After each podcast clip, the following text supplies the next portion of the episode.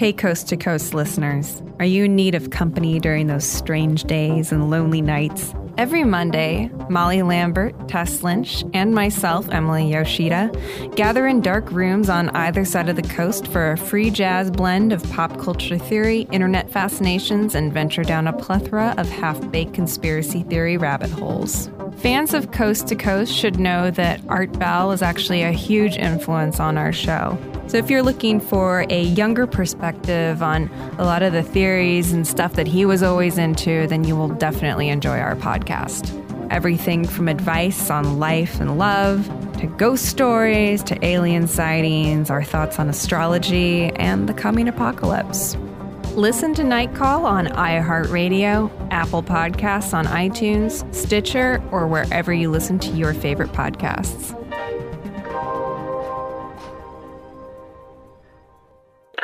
Now, here's a highlight from Coast to Coast AM on iHeartRadio. And welcome back to Coast to Coast. George Noory with you. Nick Pope was an official at the United Kingdom's Ministry of Defense from 1985 to 2006.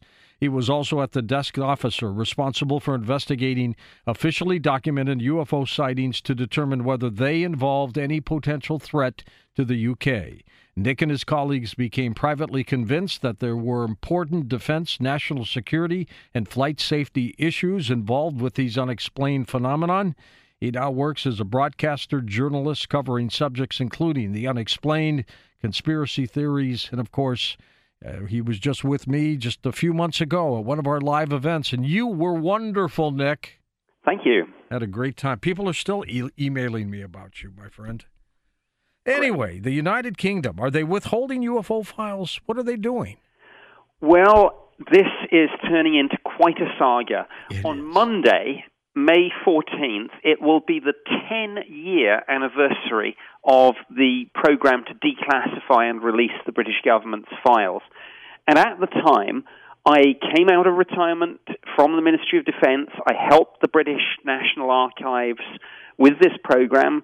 Uh, I made the official announcement, publicized it, and at the time we said this whole process should take two to three years. And here we are, 10 years on, and it's still not done. Why?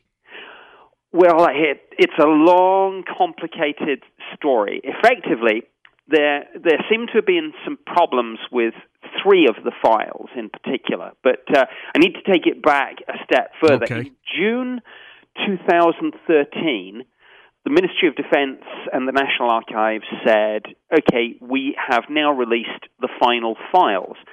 At that point, John Burroughs of the Rendlesham Forest incident, uh, one of the key witnesses, he was doing his own uh, fairly proactive Freedom of Information Act with the Ministry of Defense, and he said, "I don't believe it. There are some gaps here. The the full story has yet to emerge." And he was making a lot of Freedom of Information Act requests, and sure enough, the Ministry of Defense got back to John Burroughs and said, "Oh, we've we told you that we've released all the files. We've found another 18."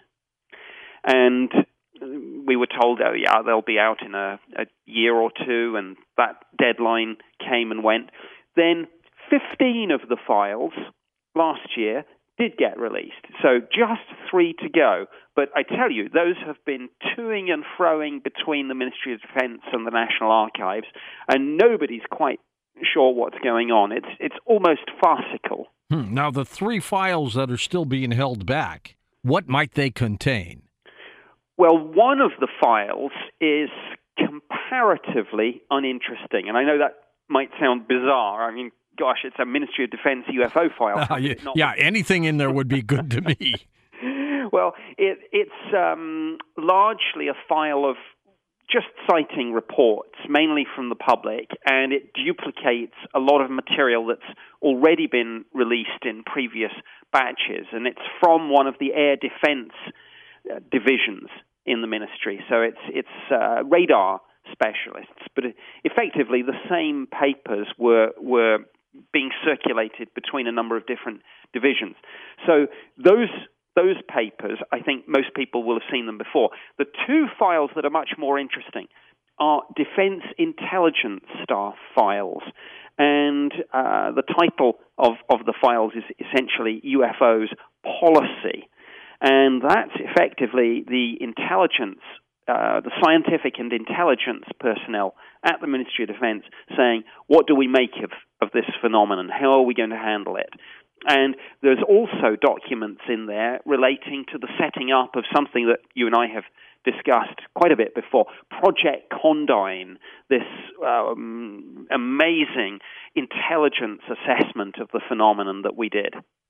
Nick, let's go back to the beginning. How did you get involved with this with the Ministry of Defense? How did you get assigned to this?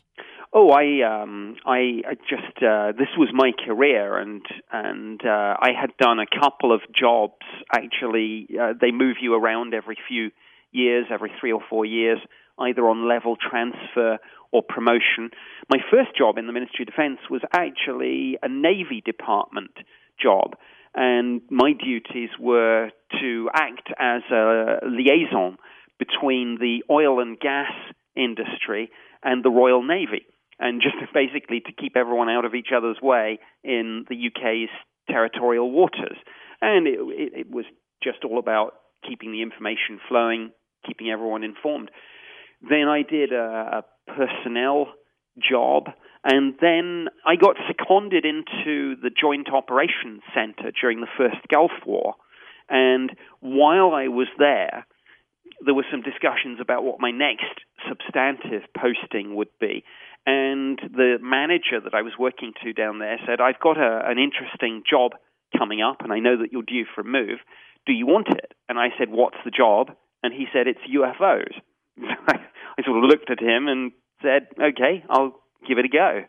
And so, so that was that was effectively the situation. I had no prior interest in the subject, no knowledge of it, uh, no no desire to particularly do that job to be honest. But um, it was just another government job, and and I I got slotted in to do it. When you started seeing some of these truly remarkable cases, did you believe them in the beginning? Not really. I thought that most of them were probably misidentifications yeah. and maybe the odd hoax or mirage, something like that. And and of course, a vast proportion of them turned out to be precisely that, um, particularly misidentifications. We didn't actually get that many hoaxes. I think uh, the civilian UFO groups might, but people were understandably, I think, a little bit more cautious about trying to um, hoax the government in case we sent the men in black round, I suppose. But um, no, I, I, the more I looked, though, particularly into the back files, the archive that we had dating back to the 50s, the more I began to see that some of these cases were really quite interesting. And we'd had cases, for example, uh, not a million miles away from the sorts of things that have been discussed recently in relation to the Pentagon program, where we had Air Force pilots chasing these things and on occasion getting gun camera footage. And right back in, in the 50s and the 60s. So not not too different, as I say, from from the sorts of stories coming out now from the United States. Nick, I have known you to be above board, to be as aggressive as you can be. Yet there are some people in the field who think that you're part of a cover-up still. Yes, I, in a sense, there's nothing that I can do about people who who have that particular view. I mean, if, if I deny it, they'll just say that I'm lying, if I, um, I, I don't know, kind of got the Ministry of Defense press office to say, no, no, he really isn't secretly still working for us, they'd simply say, well, they would say that, wouldn't they? So it, it's a lose lose situation, and so there's really nothing I can do. I mean, of course, I've got my Ministry of Defense pension that I get, and of course, I'm still bound by the Official Secrets Act, mm-hmm. which is the UK's security oath. But you're um, going to be at Contact in the Desert in a couple of weeks with me, aren't you? Absolutely. Looking so we'll, forward to we, that. Yes, it's going to be a great conference. We'll probably chat about that later in the show, but uh, looking forward to seeing you again, and and I'm sure we'll be discussing a lot of the things that we're talking about here. You sure will, and we will too. How did you like doing our live stage show in Salt Lake City? Great fun. I mean, you know, radio's great, and um, you know, I don't have to tell you that of all people, but you know, there's nothing like actually getting out there and meeting the people.